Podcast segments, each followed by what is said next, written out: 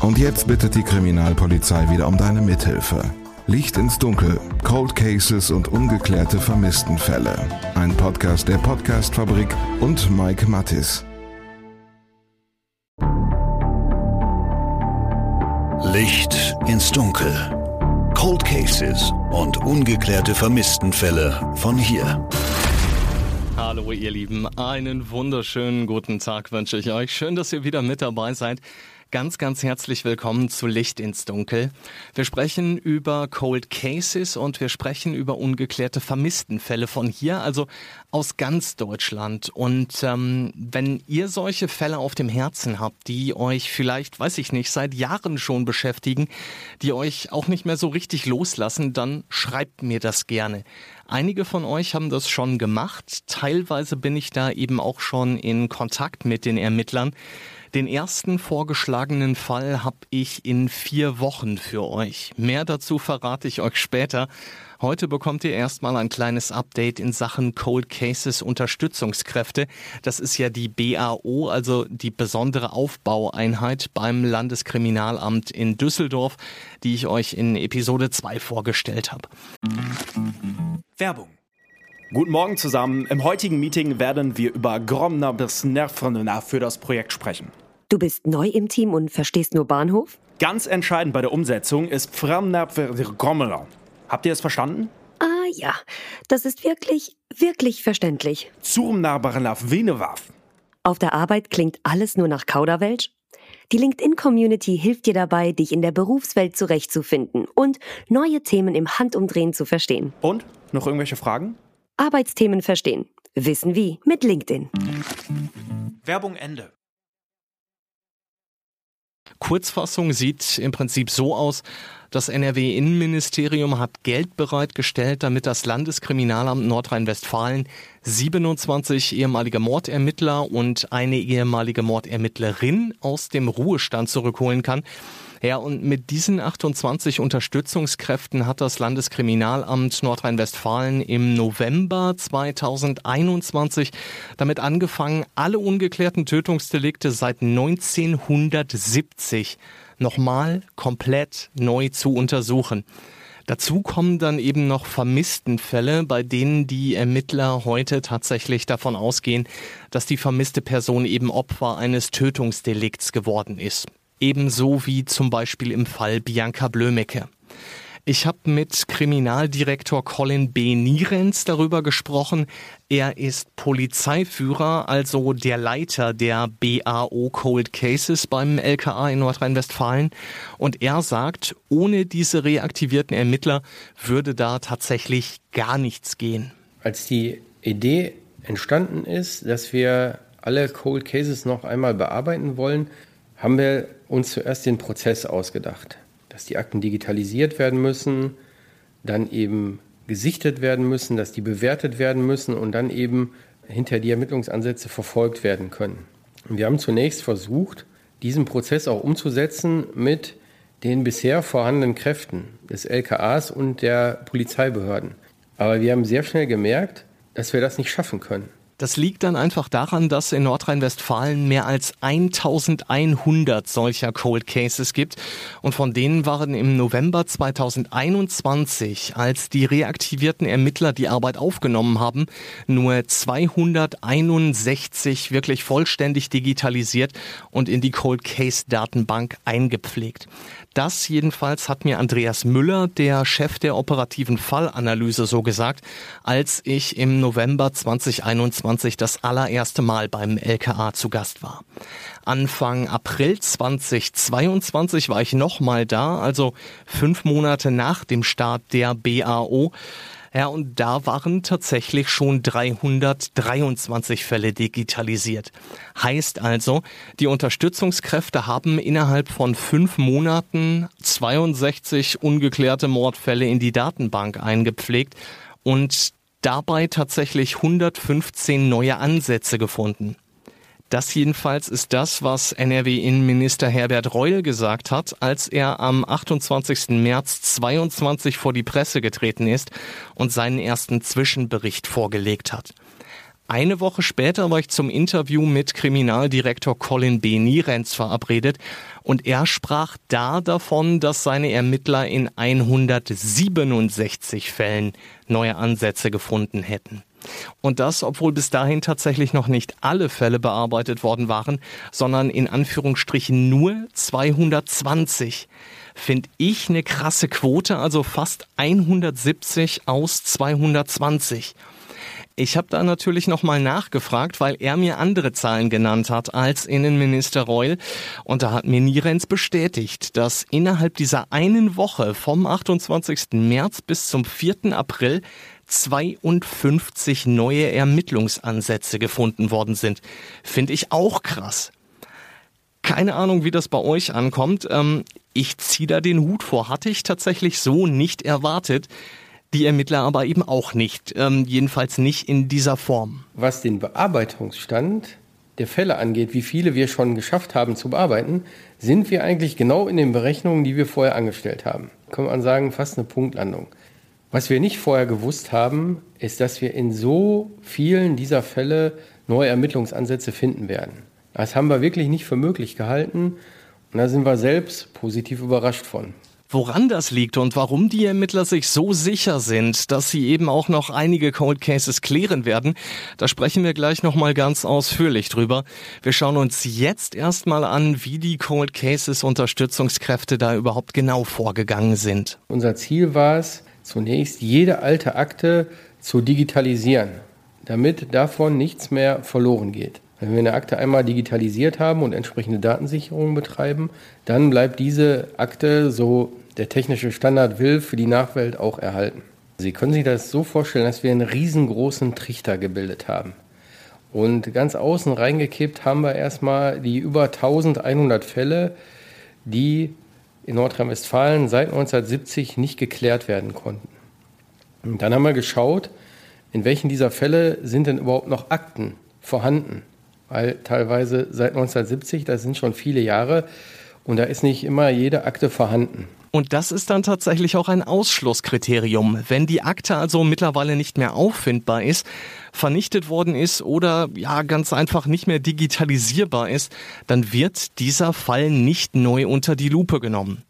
Sprechen wir gleich auch nochmal ausführlicher drüber. Für den Moment nur so viel. Wenn ihr jetzt, weiß ich nicht, große Fragezeichen in den Augen habt und euch wundert, wie das denn überhaupt sein kann, dass die Akte eines Tötungsdelikts einfach nicht auffindbar ist oder zum Beispiel auch vernichtet worden ist, dann geht's euch ganz genau wie mir. Auch das habe ich mir erklären lassen. Schritt zwei der Vorbereitung sah jedenfalls so aus. Dann haben wir geschaut, wie viele Fälle sind denn in Nordrhein-Westfalen in welcher Stadt zu lösen. Wir haben jetzt 28 Ermittler eingestellt, also 27 Ermittler und eine Ermittlerin, um genau zu sein.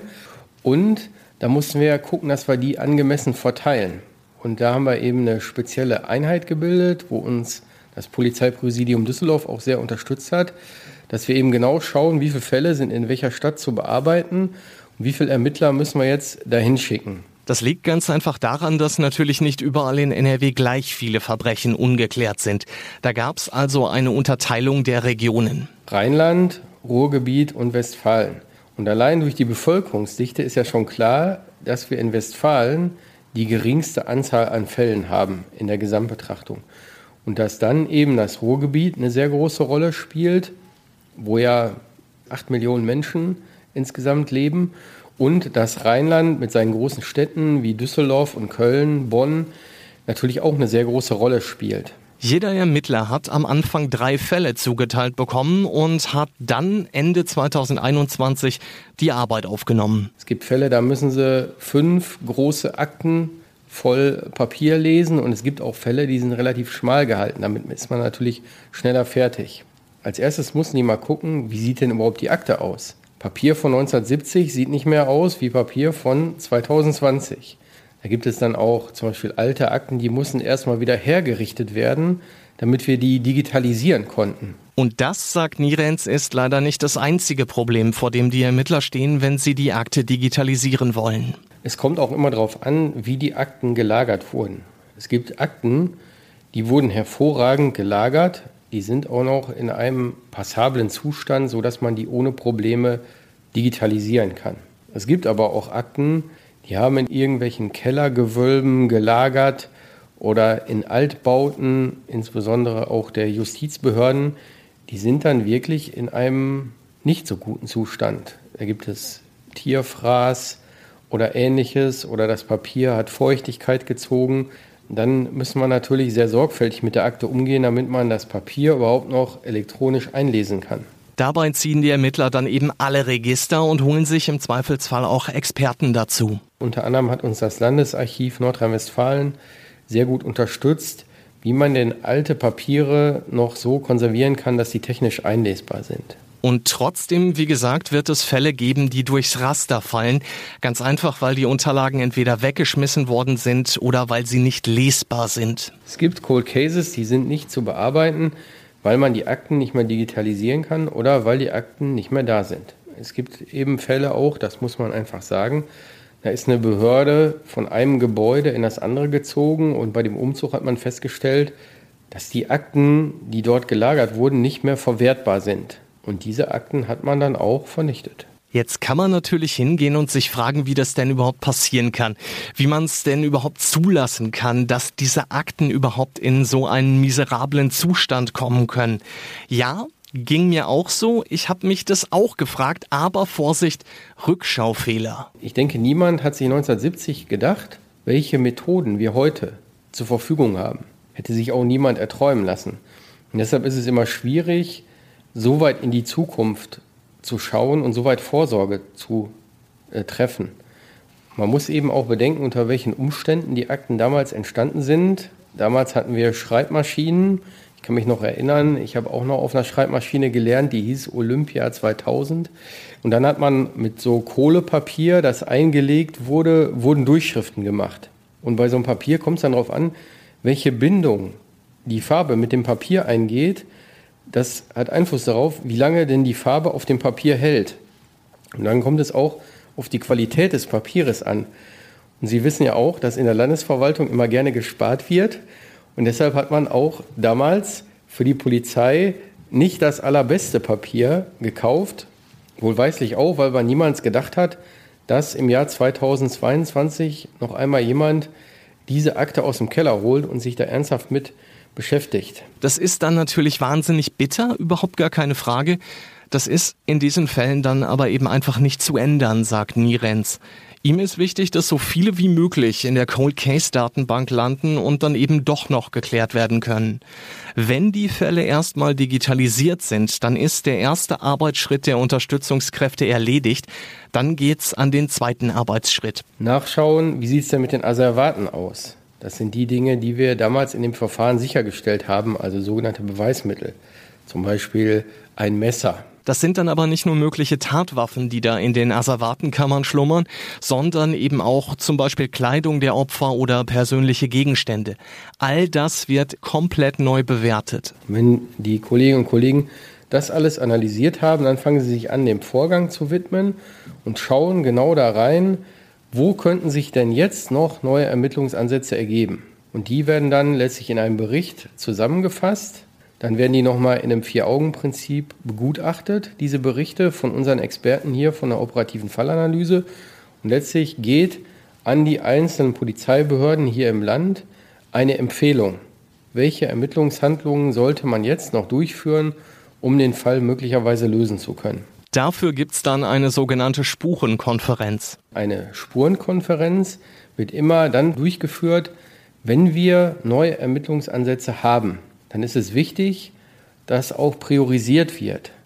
Da die meisten kriminaltechnischen Untersuchungen sehr lange benötigen, muss man dann eben schauen, was untersucht man als erstes. Ein kleines Beispiel hat uns Colin B. Nierenz auch mitgebracht, und zwar die Leichenfolien, die seit Mitte der 70er eingesetzt werden. 200 bis 300 Stück gibt's davon pro Leiche. Wenn ich jetzt schon weiß, dass der Täter an der Brust der Leiche manipuliert hat, dann werde ich natürlich als erstes die Folien untersuchen, die von dem Brustbereich der Leiche genommen wurden und nicht die übrigen Folien. Ergibt natürlich auch Sinn, klar. Aber was, wann, wie untersucht wird, das ist eben Thema dieser Spurenkonferenz. Da ist dann die zuständige Polizeibehörde dabei, da sind von uns Experten von der operativen Fallanalyse dabei, da ist die Cold Case Unterstützungskraft dabei und ganz wichtig die Kriminaltechnikerinnen und Kriminaltechniker, die das hinterher untersuchen müssen. Für die zuständige Polizeibehörde sitzt dann ein sogenannter Fallpate mit in der Spurenkonferenz. Der ist quasi das Bindeglied zwischen der Polizeibehörde vor Ort und dem LKA. Und dieser Fallpate ist im Prinzip ja eigentlich schon seit Jahren mit dem Fall betraut und im Rahmen des Projekts tatsächlich nur für diesen einen Fall zuständig.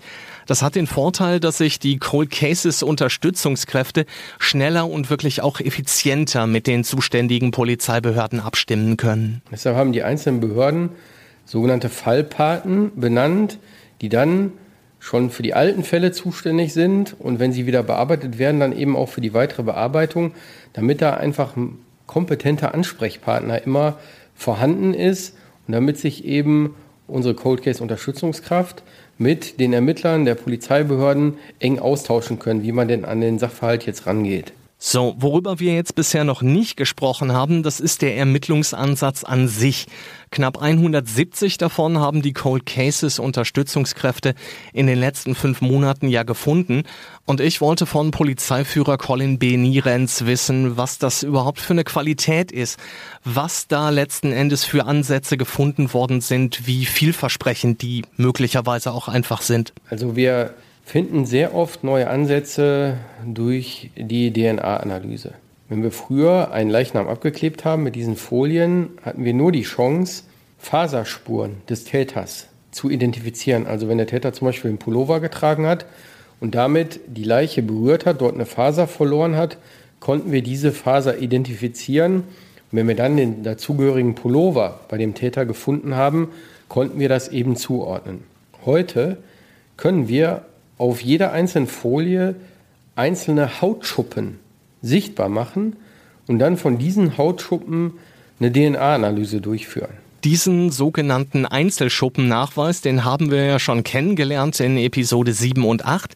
Diese neue Methode hat dafür gesorgt, dass Ralf Hart, der Mörder von Nicole Denise Schaller, überführt, gefasst und verurteilt werden konnte.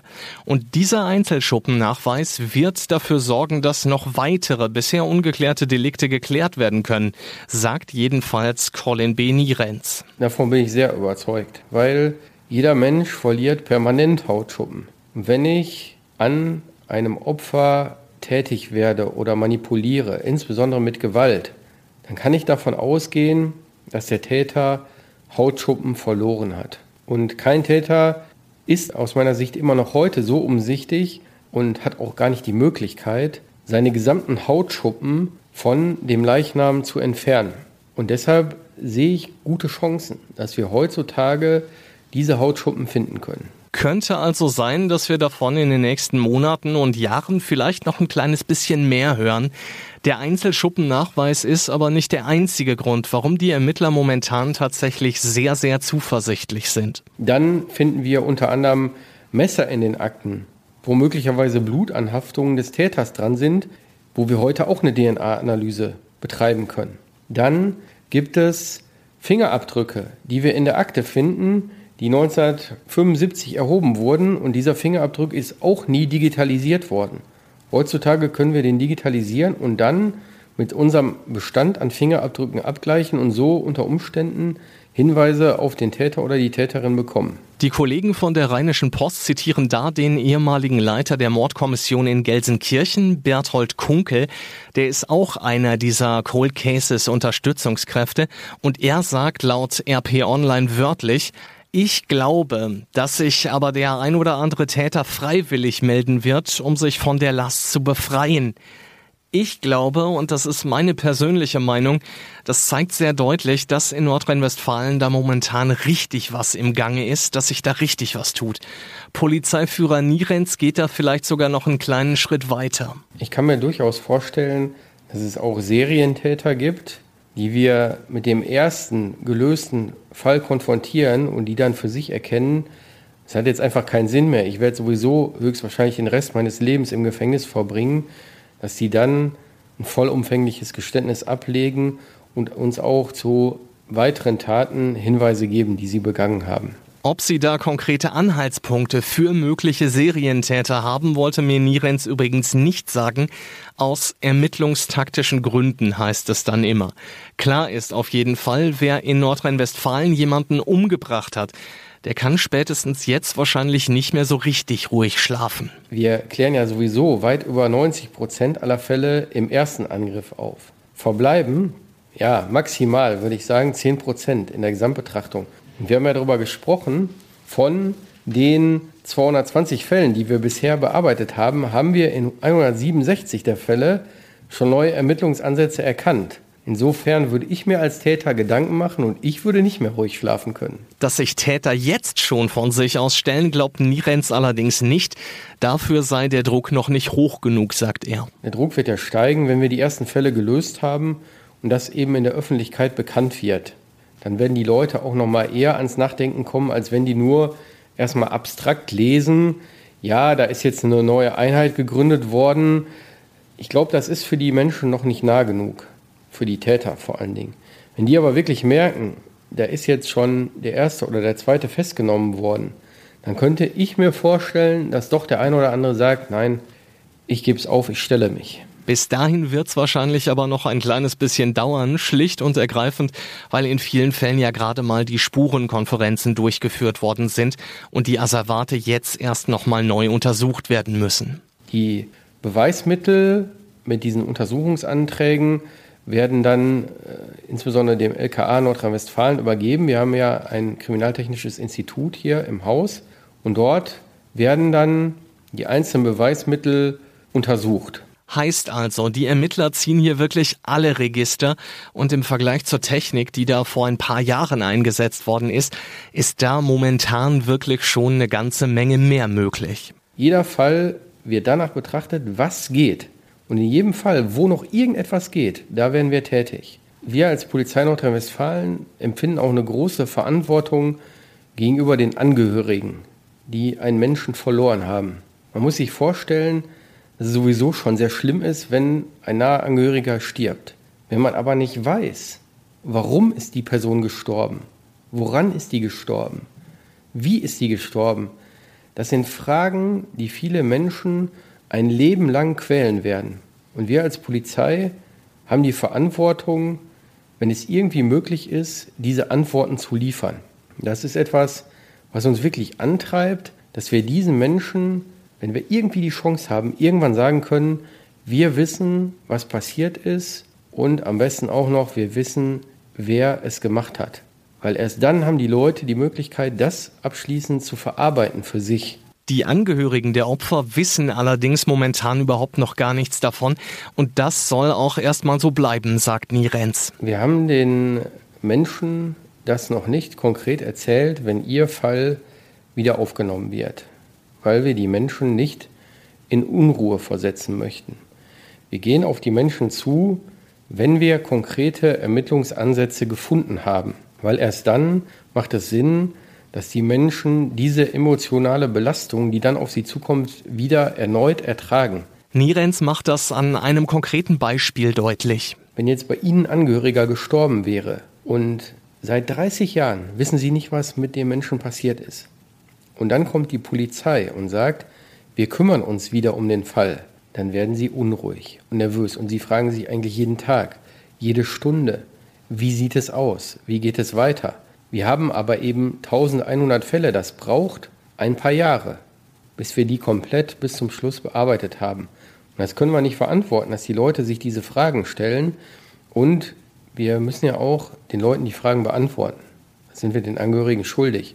Wenn wir permanent im Kontakt stünden mit all diesen Angehörigen, würden das viele unserer Ressourcen, die wir für die Cold Cases einsetzen können, kosten. Und dann hätten die Ermittler eben weniger Zeit, um an der Aufklärung der Fälle an sich zu arbeiten.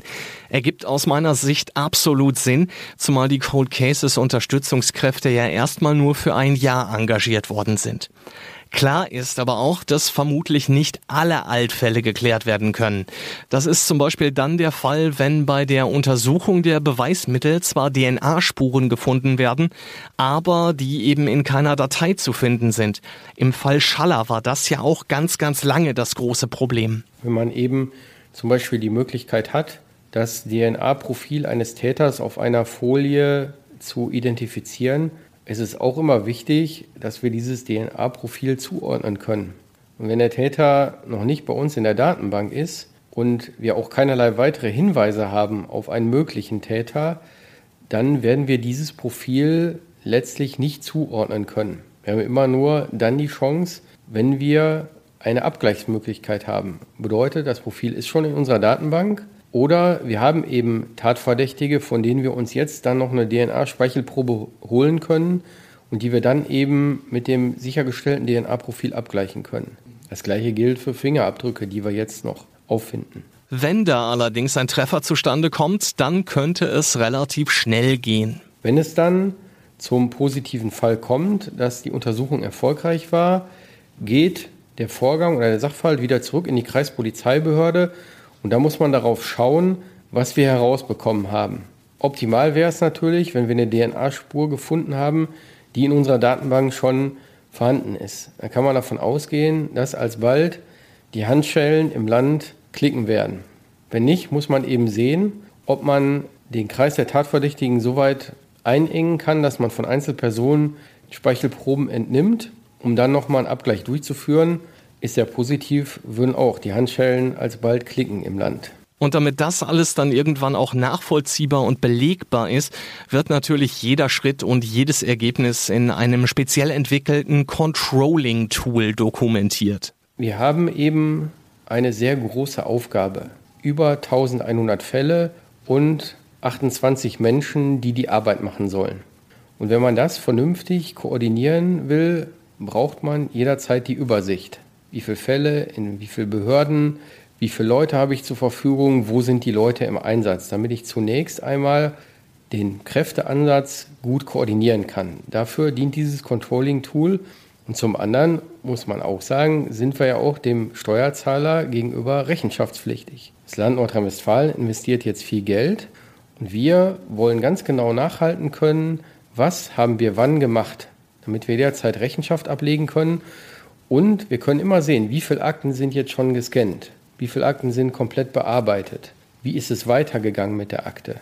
So haben wir immer permanent die Übersicht und können auch dann immer dem Ministerium vernünftig und solide berichten damit dafür letzten Endes nicht Unmengen an Geld ausgegeben werden und weil man einfach gute Leute vor Ort hat, ja, ist dieses Controlling-Tool nicht extra extern angeliefert worden, sondern von den eigenen Leuten gebaut worden. Maßgeschneidert sozusagen. So ein Controlling-Tool, das finden Sie nicht auf dem freien Markt. Das ist eine Eigenentwicklung, die konnten wir mit der Unterstützung des Polizeipräsidiums Düsseldorf verwirklichen. Und da haben wir einen ganz finnigen Kollegen, den Michael Stiefel, im Verhältnis sehr junger Kollege, der hat aber ein enormes Wissen in diesem Bereich sich schon angeeignet und konnte uns genau ein passgenaues Controlling-Tool für unsere Bedürfnisse entwickeln. Sieht wunderbar aus.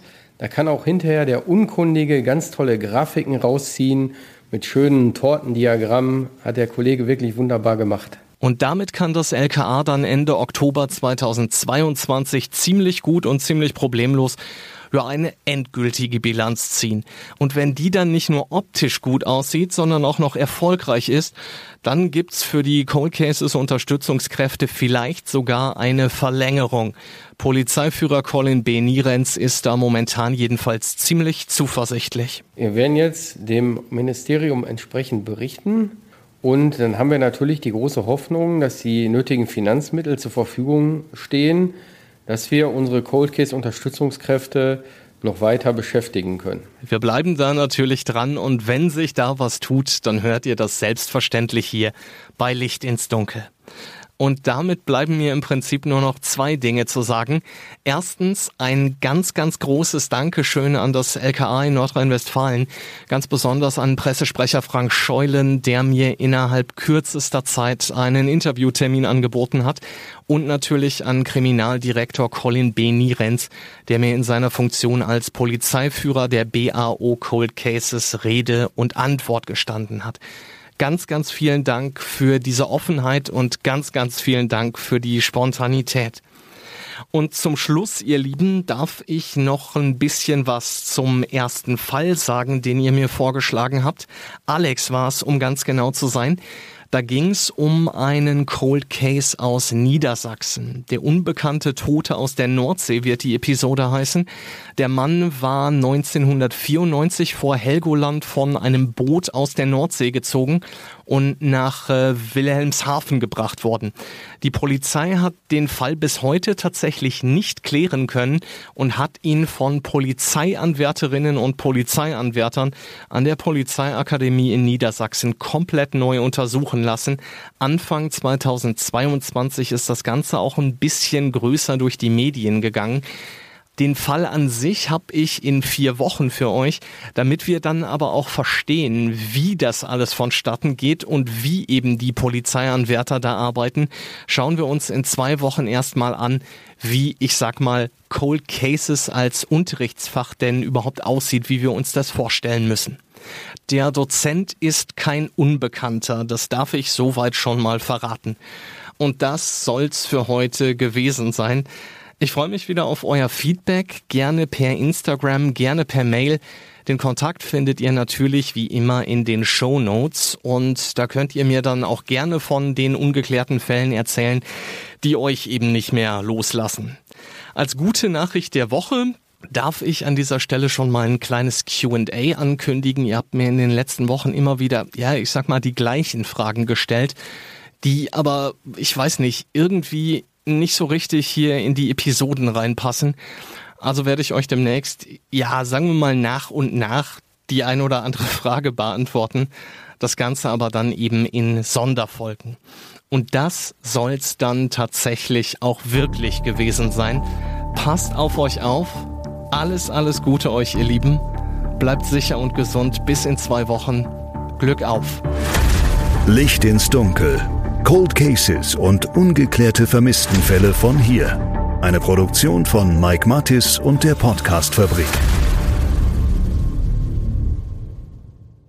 Ein Blutbad an Heiligabend in Gütersloh, ein Giftmord in Bielefeld oder ein Femizid in Preußisch-Oldendorf. Die schlimmsten Verbrechen passieren unmittelbar vor unserer Haustür. Im Podcast Ostwestfälle gehen wir den Verbrechen auf die Spur. Wir sprechen mit Strafverteidigern, mit Journalistinnen und Journalisten, die die Fälle Monate, teilweise sogar jahrelang begleitet haben. Ostwestfälle, der True Crime Podcast der Neuen Westfälischen. Jetzt auf nw.de und überall, wo es Podcasts gibt.